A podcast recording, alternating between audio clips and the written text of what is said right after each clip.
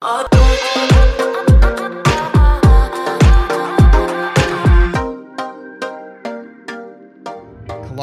chapter 4. If you don't have a Bible, there should be a Bible in the seat back in front of you.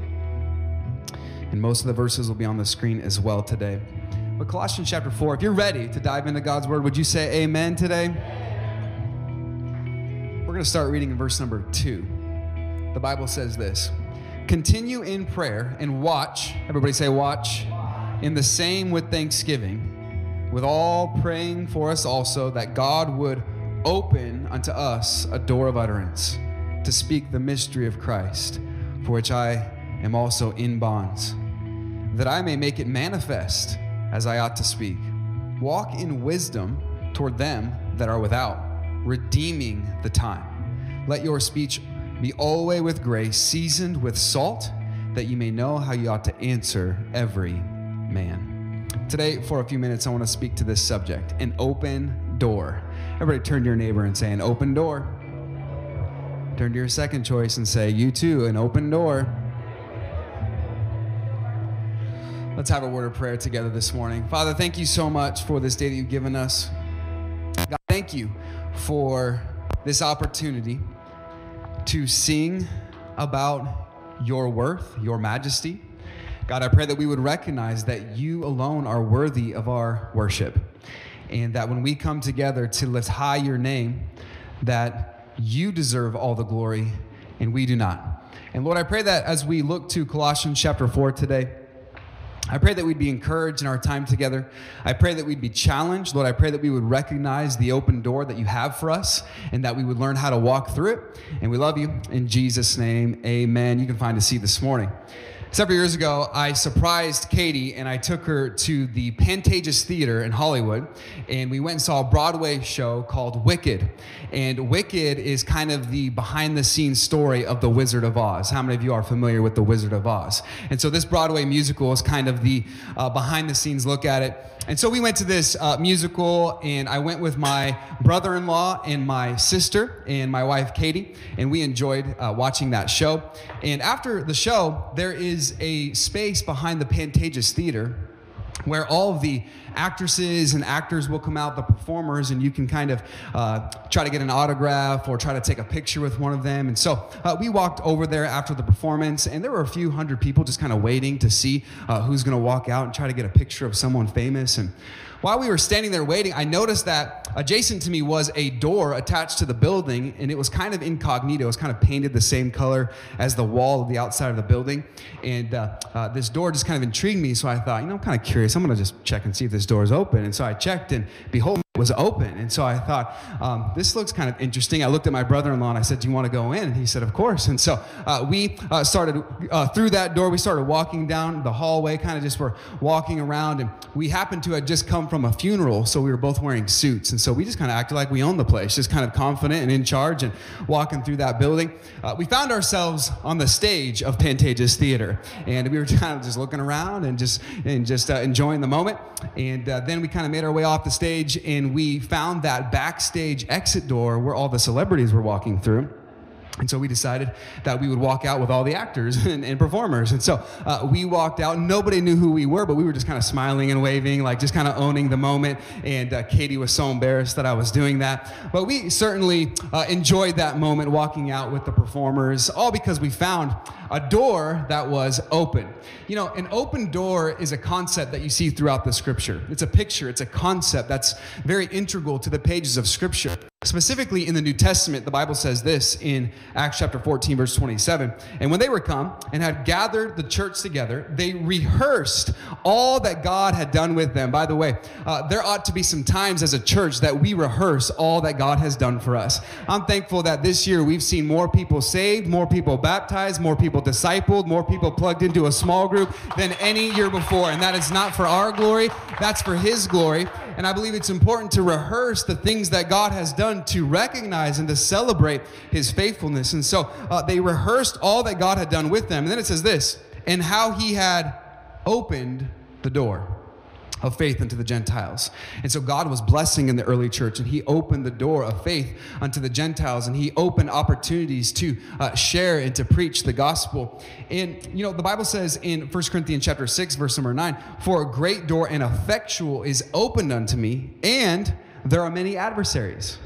So I think this is, this is important to note that just because God opens up a door does not mean that there won't be opposition along the way he says, There was a great door that was open unto me, and there are many adversaries. I always think the conjunction there should be but. You know, but, negative, uh, there's many adversaries, there's enemies. But he says, and there are many adversaries. When you walk through an open door that God has for you, that doesn't mean that everyone's going to like you. It doesn't mean that everything is going to be easy, but it is always worth it to walk through those doors that God has opened. Now, I want us to see what Paul has to say in Colossians chapter 4 in regards to this subject. Everybody with me so far today?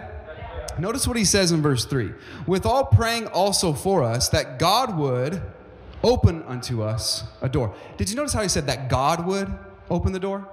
He's not trying to open up his own door.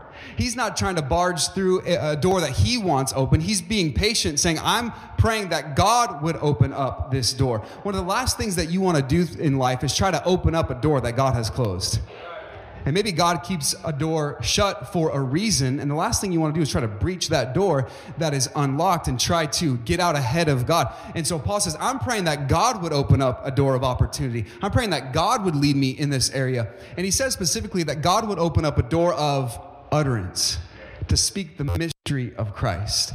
Now, the mystery of Christ is not that it is unknowable or a secret, it's that many people do not know about the life giving and life changing message of Jesus. And so Paul says, I'm praying for opportunities to share my faith. I believe for us at Rock Hill that God has opened unto us a door of opportunity. I'm thankful that over the last several months that God has been blessing and showing favor. And we've seen people saved on a weekly basis and new people added to the church. And even just these past weeks, having a, a, a public school Christian club at Rancho Cucamonga High School. I'm thankful for open doors of opportunity. And the last thing that we want to do when God opens up a door of opportunity as a church is fail to walk through it. Now, the Apostle Paul talked about this in 2 Corinthians chapter number 12. He says in chapter 2, verse number 12, he says this Furthermore, when I came to Troas to preach Christ's gospel, and a door was opened unto me of the Lord, I had no rest in my spirit, because I found not Titus my brother, but taking my leave of them, I went from thence into Macedonia. And so has this interesting phraseology here where he says, I arrived in Troas and God opened up a door. There was an open door to share the gospel, but I had no rest in my spirit because I was worried about Titus and I was worried where he was in the church that Titus was overseeing. And so Paul had an open door, but he couldn't walk through it because he had no rest in his spirit. Often God can open up a door for us, and yet we struggle to walk through that door because there is unfiltered thoughts that we have lingering in our mind.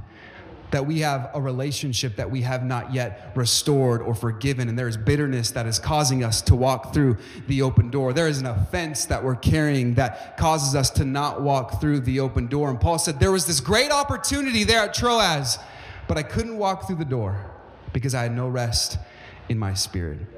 And so today, as we look to Colossians chapter 4 and as we close out this chapter, I want to give us four ways that we can walk through the open door. Would that be all right today? Four ways that we can walk through the open door that God has given us. Number one today, be persistent in your prayers. If you want to walk through the open doors that God has for you, you've got to be persistent in your prayers. Let's notice it in verse number two of Colossians chapter 4. It says this Continue in prayer. Continue in prayer. The word continue means devoted, it means to be steadfast, to be persistent. He says, continue in prayer. The word is used in the New Testament six times in relationship to prayer. In other words, don't just pray casually. Pray continually, be persistent, ongoing, uh, incessant. it's this importunate prayer that Jesus describes. Now, by the way, I love that Paul here is prescribing prayer. He's prescribing something that we should do, continue in prayer. But if you remember all the way back in chapter number one, the first week of this study, in chapter one, verse number three, Paul himself says, I've been praying for you always. And so, in other words, Paul is prescribing something that he had already practiced. It's a good thing in life if you're going to prescribe something, make sure that you are practicing it yourself. Don't just tell someone else to do something that you are unwilling to do. And so, in chapter one, we see Paul practicing prayer. In chapter four, he is prescribing prayer and he's telling the church, continue, be steadfast in prayer. How many of you believe in the power of prayer this morning? And God desires and longs to hear from us. In fact, Isaiah chapter 42, verse number 6 I have set a watchman upon thy walls, O Jerusalem, which shall never hold their peace day nor night. You that make mention of the Lord, uh, you that believe in the Lord, that believe in the power of prayer, that just raised your hands a second ago, you that make mention of the Lord, keep not silence and give him no rest till he establish, until he make Jerusalem a praise in the earth. Keep on praying, keep on believing, keep on stepping by faith. Let us not grow weary in well doing, for in due season we shall reap if we faint not. I love the acronym PUSH when it comes to prayer. PUSH. Pray until something happens. Keep on praying. Pray, continue. He says, continue in prayer, but then he gives two ways that we can do this. He says, continue in prayer and watch. And watch. And so the first way that we should pray is with attentiveness, to be alert to be on guard. That we're not going to fall asleep like the disciples when we pray, but that we're going to labor and work hard at being alert when we pray. How many of you, if you're being honest this morning, have ever been distracted when you were praying? Anybody like that? I know that I'm there. Uh, there are times when I want to be focused in prayer and I'm praying for my family, and then all of a sudden a thought will pop into my head like, man, the Lakers are two and nine. This is not good. Like we need to get back on. Okay, I need to pray. Maybe I need to be praying for the Lakers. Maybe that's the sign. And uh, sometimes we can be distracted when it comes to prayer. And so Paul's saying, continue in prayer and watch. Be attentive. Pay attention to what God is doing. Pay attention to your uh, season that you find yourself in. In fact, Daniel Akin says this it describes, speaking of the word watch, he says it describes an awareness that stays in tune with the times. That we're going to be watching what's going on in the culture, what's going on in our country. What trends do I see? Uh, what's taking place in our nation? Uh, in tune with the times and is mindful of the cultural circumstances, particularly as they relate to the spread of the gospel. You know, Paul told Timothy, you need to preach the word in season and preach the word out of season. And if you're going to preach the word in season and out of season, you better know what season you're in. And a lot of times we're struggling to understand the season that we're in because we're not paying attention. By the way, parents, you ought to pay attention to what's happening in our culture. You better pay attention to what's going on on TikTok and on Instagram and on Snapchat and recognize hey, uh, the enemy as a roaring lion is seeking whom he may devour. And so I'm going to pay attention to what's going on in the world today. Can I get an amen from the parents today? And so we ought to pay attention. And so he's saying, continue in prayer and watch, be attentive. But then he says, and watch with thanksgiving. And so we ought to pay, uh, pray with attentiveness, but then pray with gratitude in our hearts. You know, a lot of times we rush to God's presence and we're quick to bring Him our needs. That's called supplication. By the way, I'm thankful that God hears our prayers and answers our prayers and desires to hear from us that we can bring those needs and supplications. But before you rush into God's presence with your needs, rush to His presence with adoration and thanksgiving in your heart giving him the praise and the honor that he is worthy of. He, uh, Paul says, continue in prayer, watch with thanksgiving. The Bible says this in Psalm 95, verse number one Oh, come, let us sing unto the Lord. Let us make a joyful noise to the rock of our salvation. By the way, that's what we did this morning. And let us come before his presence with thanksgiving and make a joyful noise unto him with psalms. For the Lord is a great God and a great King above all gods. He is worthy of our worship and worthy of our praise. And we ought to approach him with gratitude in our hearts. You know, this week, Katie, my wife, took our three kids to visit her grandfather, who was a pastor for 35 years in Missouri, a church that he started. And I always want to pay attention to those that have gone before me to listen to that wisdom and experience that I can glean. But I certainly want my kids to listen to that uh, generational wisdom and experience. And they were listening to their great grandfather, and uh, he was talking to them, and he was singing with his guitar that he had. He was playing a guitar, and he told them, My favorite hymn, my favorite song is the song, Thank You, Lord, for saving my soul. Thank you. And then he looked at my daughter, Liv, my oldest daughter, and he said, Liv, the happiest people in life are those that are grateful. And he said, the most miserable people in life are those that are ungrateful. When there is gratitude in your heart, it can alter the atmosphere of your life. Nothing screams immaturity louder than being ungrateful. And, and, here, Paul is saying, continue in prayer, watch, pay attention, and pray and pay attention with gratitude. And so, number one, we have to be persistent in our prayers. He says, continue in prayer. And then, number two, this morning, if you're taking notes, now we're going to learn to be bold in our message. And so we've got to be persistent in our prayers, but then we've got to be bold in our message. Now, notice what Paul says here in verse number three. He says, Without praying also for us, that God would open unto us a door of utterance. Again, he's praying for an open door of opportunity to share his faith. By the way, I believe that if you pray for open doors of opportunity in your life, God will give them to you. I believe that. Maybe you haven't had an opportunity to share your faith because you're not praying for an opportunity to share your faith. Paul was praying for open doors. Uh, I'm praying that God would give me an open door when I talk to my when I talk to my relatives at Thanksgiving. I'm praying that God would give me an open door of opportunity when I talk to my boss at work. I'm praying that God would open up a door for my neighbors. I'm praying that God would open up a door of utterance to speak the mystery of Christ. But then he says this, for which I am also in bonds. Do you see the boldness of the Apostle Paul? He's already in prison for preaching the gospel. And what is his prayer request? I want to preach the gospel more. Uh, th- th- this was a courageous spirit. He's like, I'm in prison, I'm in bonds, but I'm praying that God would give me boldness to communicate this message. Uh, the Bible says this in Hebrews chapter 13, verse 6 so that we may boldly say, The Lord is my helper, and I will not fear what man shall do unto me. There are enough people today living by fear. We ought to start walking by faith, recognizing that the Lord is my helper. I'm not going to fear what man shall do unto me. We can boldly say this with confidence. Verse 4, he goes even further and he says, That I may make manifest. The word manifest means to make it known, to make it clear, uh, uh, to, to publish this, to make this a public spectacle. I want everyone to know clearly who Jesus is. He wanted to be bold in his message and bold in the communication of Christ. In the 1960s, there were two psychologists that coined this term, the bystander effect. How many of you have ever heard this term, the bystander effect. And the bystander effect uh, really took place after a tragic incident in Queens, New York in the 1960s. There was a young lady who was brutally murdered, and she was stabbed to death in her apartment home. And the police officers came, they were investigating, and they started asking a lot of questions. And according to a New York Times article, they determined that 38 of her neighbors heard her screams or witnessed the event. And not one of them called the police. And the psychologists came and they started this. Why did no one call the police? Why did no one call the authorities? And they coined this term the bystander effect, which means that the more witnesses there are, the less likely they are to be involved. Because there's this mindset someone else will do it, someone else will call.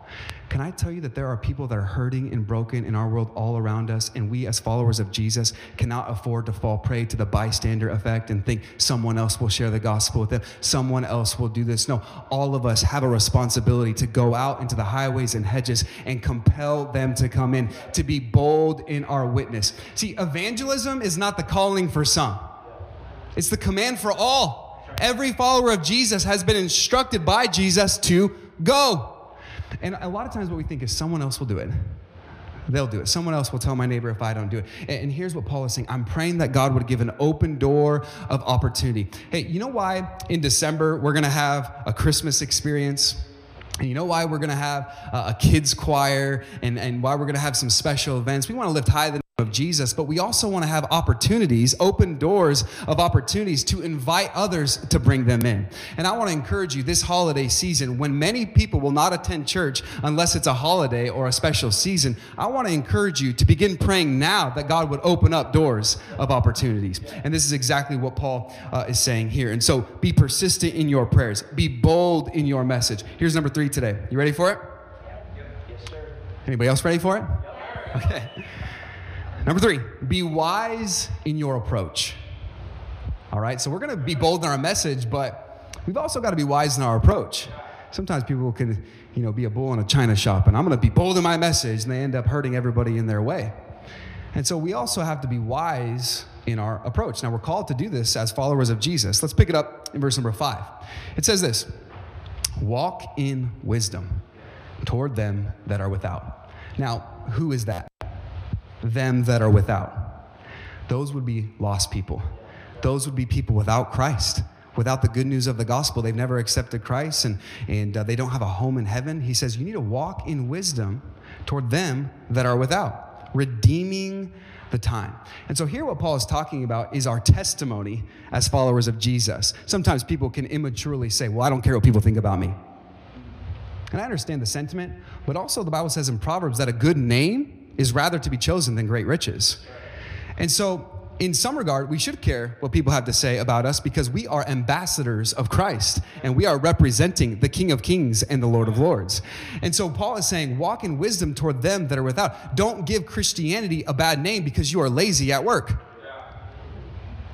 Don't give Christianity a bad name because you are not exhibiting joy in your life, and someone else can look at your life and say, Why would I want to accept Jesus? I've never seen you smile one time in your whole life. And so we ought to be very careful how we are carrying ourselves because we want to represent the message of Jesus well. As Christians, the way that we behave should beautify what we believe. And so he says, in wisdom toward them that are without. Then he goes on in verse number six and he says this Let your speech be always with grace. That should be pinned to the top of your computer or phone before you go on social media. Let your speech be always with grace seasoned with salt. How many of you are more savory when it comes to your food palate? Anybody like that? Savory people? How many of you are more sweet? A lot of you didn't vote. Let's try it again. How many of you are more savory? Okay. How many of you are more sweet? Okay? Maybe about half and half. And i think i would lean more towards savory. Like i like chips and salsa and, and french fries and i want to make i want to make sure that there's salt on those uh, things. Uh, by the way uh, why would they even have such a thing as unsalted popcorn right? This doesn't even make sense. Like whoever no. And i want to make sure that i have salt on my food. Why? Salt enhances things. That's why when i go to red robin and get the bottomless fries the bottomless fries are good by themselves, but when you add that special red robin seasoning, that's all the difference in the world right there, right? And, why? Salt enhances. And so when it comes to our lifestyles, when it comes to our communication, we ought to season our speech with salt. We ought to attract people to the gospel. Hey, we don't want to make Christianity boring and undesirable. No, we have a calling to make Christianity attractive, to bring other people in in the way that we behave. Imagine going to the nicest steakhouse in the Inland Empire. I don't know what it is, but just you pick one in your mind, the nicest steakhouse there is, and you're gonna go into that place, the most expensive steakhouse, and you're gonna order the most expensive thing on the menu. You're gonna get the steak and lobster, and it's uh, it's $200 for one plate. And you are gonna get the most expensive steak that you can. And imagine that you went into that place, ordered that steak, and the waitress brought it out and they used an old dirty used paper plate. And there was old stains on it and food crustaceans on the plate. And they brought that out to you and they presented to you that steak. Now there would be nothing wrong with the steak but the way that it was presented would make it repulsive. We have the most beautiful thing in all of the world. It's called the gospel we need to make sure that we are presenting the gospel in a manner that is worthy of its beauty. And we need to make sure that the way that we are living our lives is not a deterrent for people to come to Christ, but we are going to be bold in our witness and bold in our message, but wise in our approach. That we're going to be careful in how we interact with the world. We're not just going to be argumentative, we're going to be affectionate.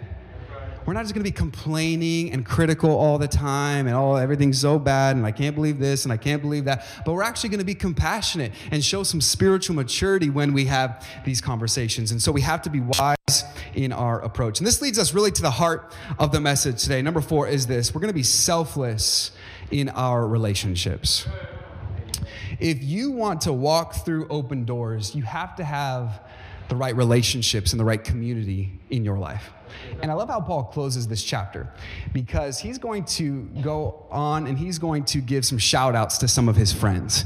And it's kind of his farewell tour. It's kind of like sometimes professional athletes in their last season they'll go on a farewell tour and they'll visit all the cities and they'll say goodbye to all their friends and and uh, paul here is going to list 10 people and we're not going to take the time to do a deep dive on all 10, but we are going to read through this. And there's one overarching character trait that his friends exemplify that I want us to catch the heart of today. And that one character trait is selflessness. They were selfless. It wasn't about them and what they wanted and their agenda and their kingdom. It was about advancing the kingdom of Christ. And so Paul's going to mention these friends, and we're going to look at them. They're going to be on the screen this morning. Is everybody ready? Notice it in verse number seven he says, All my state shall Tychicus. And so the first person that we're introduced to is his friend Tychicus. Declare unto you, who is a, a, uh, beloved brother and a faithful minister and a fellow servant in the Lord, whom I have sent unto you for the same purpose, that he might know your estate and comfort your hearts. And so the first person here that we meet is Tychicus. Tychicus is only mentioned five times in Scripture. And here's what I love about Tychicus every time Tychicus is mentioned, he's doing something different.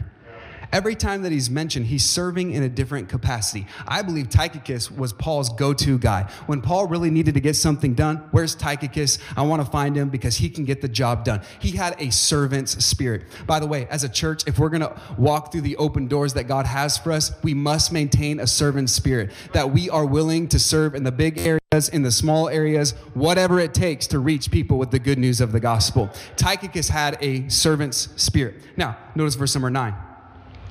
Then he says, with Onesimus, a faithful and beloved brother who is one of you. What, that means is that Onesimus, he was uh, a member at the church in Colossae. And if you remember the book of Philemon, Philemon was the man that actually housed the church at Colossae. Uh, Epaphras was the pastor. Philemon allowed the church to meet in his home. And Onesimus was a slave in the Roman world that belonged to uh, that belonged to Philemon. And Onesimus ran away. He's like, I'm not, I don't have any part of this. And so he ran away. He ran all the way from Colossae all the way to Rome. And it just so happens in the providence of God, guess who he ran into with all the millions of people in the city of Rome? He ran into the Apostle Paul. And Onesimus meets the Apostle Paul. The Apostle Paul leads Onesimus to Christ. He gets saved. He joins Paul's team and becomes profitable for Paul in the ministry. And now, when Paul writes this letter back to the church at Colossae, he says, with Onesimus, not a runaway slave. Onesimus, a faithful and beloved brother. And here's what Onesimus represents a bright future. Paul did not introduce him by his past and by the mistakes that he perhaps had made, but he identifies him with his future. Can I tell you today that if you have accepted Jesus Christ as your Savior, the future is bright, and that God is far more concerned with your destiny than he is with your history. And Onesimus represents a bright future. He's a faithful brother and a friend, not a runaway slave. This is Onesimus. Notice verse 10 Aristarchus Aristarchus, my fellow prisoner, saluteth you. I love Aristarchus because Aristarchus represents a loyal friend. He was with Paul through thick and thin. You might have a friend that would say, you know what, I'd be willing to do anything for you. I'd be willing to go to prison for you. I'd go to jail for you. That's exactly what Aristarchus did. He went to jail with the Apostle Paul. In Acts chapter 27, when he was on a ship to Rome as a prisoner, guess who was by his side? Aristarchus. He represents a loyal friend. I'm, I'm going to be with you. And so, Aristarchus, my fellow prisoner, saluteth you, and Marcus. Now, who's this? Marcus. This is the same Mark that accompanied Paul on his first missionary journey in Acts chapter 13. If you remember Paul's first missionary journey in Acts chapter 13, Paul and Barnabas and Mark, they set out and God was doing some wonderful, wonderful things, but it got a little bit difficult. Why? Because every open door comes with opposition. They encountered a little bit of opposition, and guess what Mark did? He said, You know what? I think I'm to head back home. And so Mark left. And later on in Acts chapter 15, they said, getting ready for their second missionary journey, and, and they say, Hey, we should bring Mark with us. And you know what Paul said? You got to be kidding me. We can't take Mark. Mark's a quitter. Why, why would we take Mark with us? They, they had a fractured relationship. By the way, sometimes when you are serving the Lord in close capacity and you have relationships with people that want to reach more people with the gospel, sometimes there's going to be tension. Sometimes there's going to be a relationship that gets fractured, fractured because we are all uh, imperfect people. And here there is a relationship that is broken between uh, Paul and Mark. And Paul said, I don't want Mark to come with us. But then later on, when Paul was writing to First Timothy, everybody tracking with me so far? Paul was writing first, in First Timothy. He was writing to Timothy, a young pastor, and he says this in first in Second Timothy 4:11. Only Luke is with me. He says, "Get Mark. Go find Mark and bring him with you, for he is useful to me for ministry." You know what Mark represents? A restored relationship. There was a fracture, there was something that went wrong. But here, Paul is showing, hey, I want you to know, Mark and I, we're good. And, our relationship has been restored. Perhaps today, God is speaking to you, and maybe there's someone that you need to forgive. Maybe there's someone that you need to let go of the offense. That you need to say, you know, I'm not going to allow this offense to hold me back. Why? Great peace have they which love thy law, and nothing shall offend them.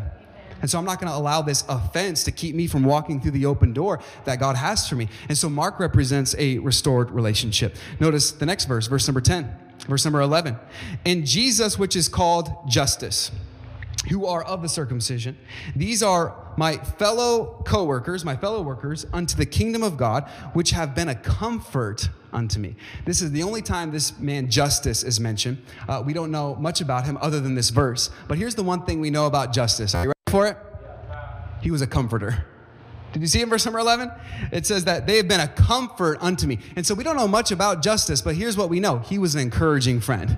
He was just someone that when he walked into a room, he didn't suck the energy out of the room. He brought uh, encouragement and edified the people in the room. He was an encourager. And by the way, if we're going to walk through an open door that God has for us, we're going to need some people in the church that are encouragers, that are lifting other people up and not tearing them down.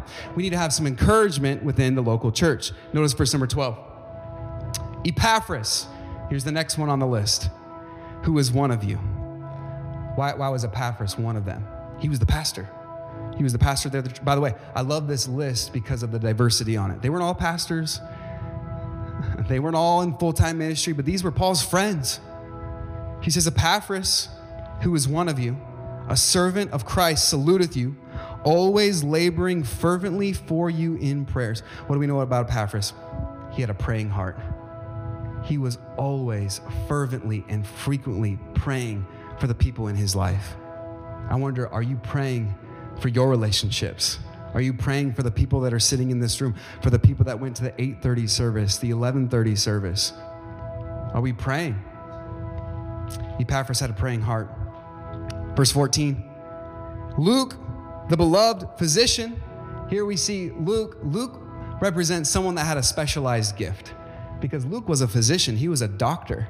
Paul had an infirmity of the flesh, and often Luke would accompany him on his missionary journeys. And when Paul's health was struggling, guess who was by his side? Luke. What was he doing? Singing? No. We don't know if Luke could sing. Was he playing an instrument? I don't know. You know what he was doing? He was being a doctor because that's what God equipped him to be able to do. He had a specialized gift. Today, I don't know what your specialized gift is, but here's what I'm confident of you have one. You say, No, I don't. Yes, you do. Read Romans chapter 12, 1 Corinthians chapter 12. If the Holy Spirit lives inside of you, He's going to equip you to carry out some special gifts.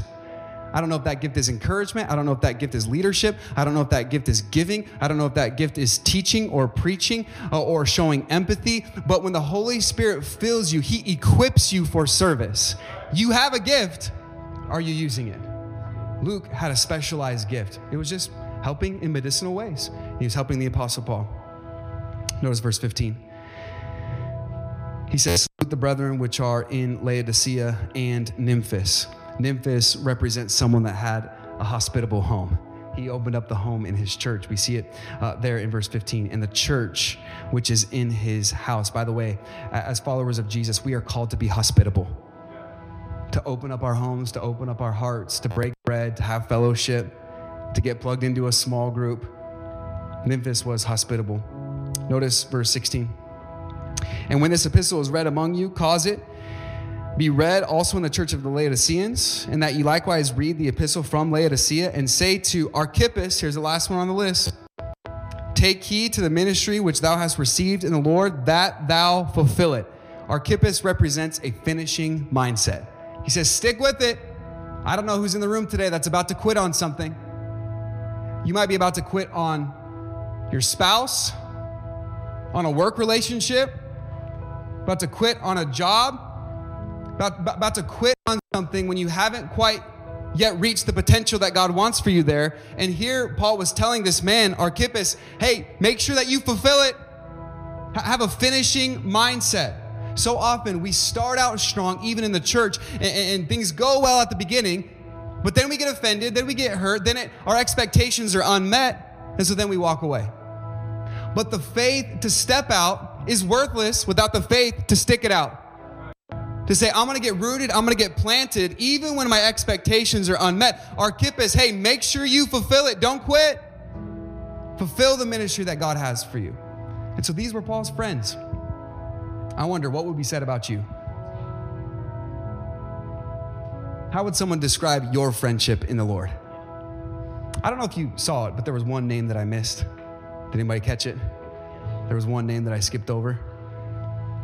Let's go back to verse 14. Luke, the beloved physician, and Demas. There was one bad apple in the group. His name was Demas. Paul describes Demas this way in 2 Timothy 4:10, "For Demas hath forsaken me." Why? Why did Demas forsake the ministry, forsake the gospel? It says this, having loved this present world. The one bad apple was because he loved the things of this world more than the things of God. Everyone else selfless. It's all about the kingdom of God. How can I serve? How can I give? How can I be a part? We want to walk through the open door. But there was one man, Demas, having loved this present world. If we are going to make a difference here in Rancho Cucamonga, if we're going to make a difference in the Inland Empire, we must do it together. We've got to have some relationships. We've got to get plugged into community and say, you know what? We are going to strive together for the faith of the gospel. We need some friendships and relationships that'll hold us accountable and will encourage us when we fall. Hey, does anybody believe this morning that we ought to do this thing together called the church? Serving together, worshiping together. We were not created for isolation. Where there is isolation, there will be instability. We were created for relationship. Notice what he says in verse 18 the salute, the salutation by the hand of me, Paul. Remember my bonds. Where there's open door, there's opposition. Grace be with you. Amen. The greatest open door that the world has ever known is the person of Jesus Christ. How do we know that? Jesus said, I am the door. Notice it. John 10, verse 9. I am the door. By me, if any man enter in, he shall be saved. Do you believe that today? He says, I'm the door. This is what matters most in life. It's the gospel. It's that Jesus is the door. The door is not good works. The door is not religion. The door is not moralism. The door is not your education. The door is Jesus Christ. And if you walk through that door, you will be saved. And shall go in and out. That's a term of safety and security. In an ancient city, if the city was under attack, they'd close the door. No one could go in or out. But where Jesus is, there is security and safety. And so, not only when you walk through the door will you be saved, you will be secure and find pasture. This speaks to satisfaction. Can I tell you that the greatest life possible is found in a relationship with Jesus Christ? We have a whole world and culture that is looking for satisfaction in all the wrong places, but when you walk through the open door of Jesus Christ, you will be saved, you will be secure, and you will be satisfied. He is the door. And there might be some in the room today, just like there was in the first service today, that have never walked through that door. There might be some watching online today that never have walked through that door. And today can be the day of salvation for you. You can walk through the open door knowing that you can have eternal life and be saved and satisfied, not because of religion, but because of a relationship with Jesus. He is the open door. Let's bow our heads and close our eyes today.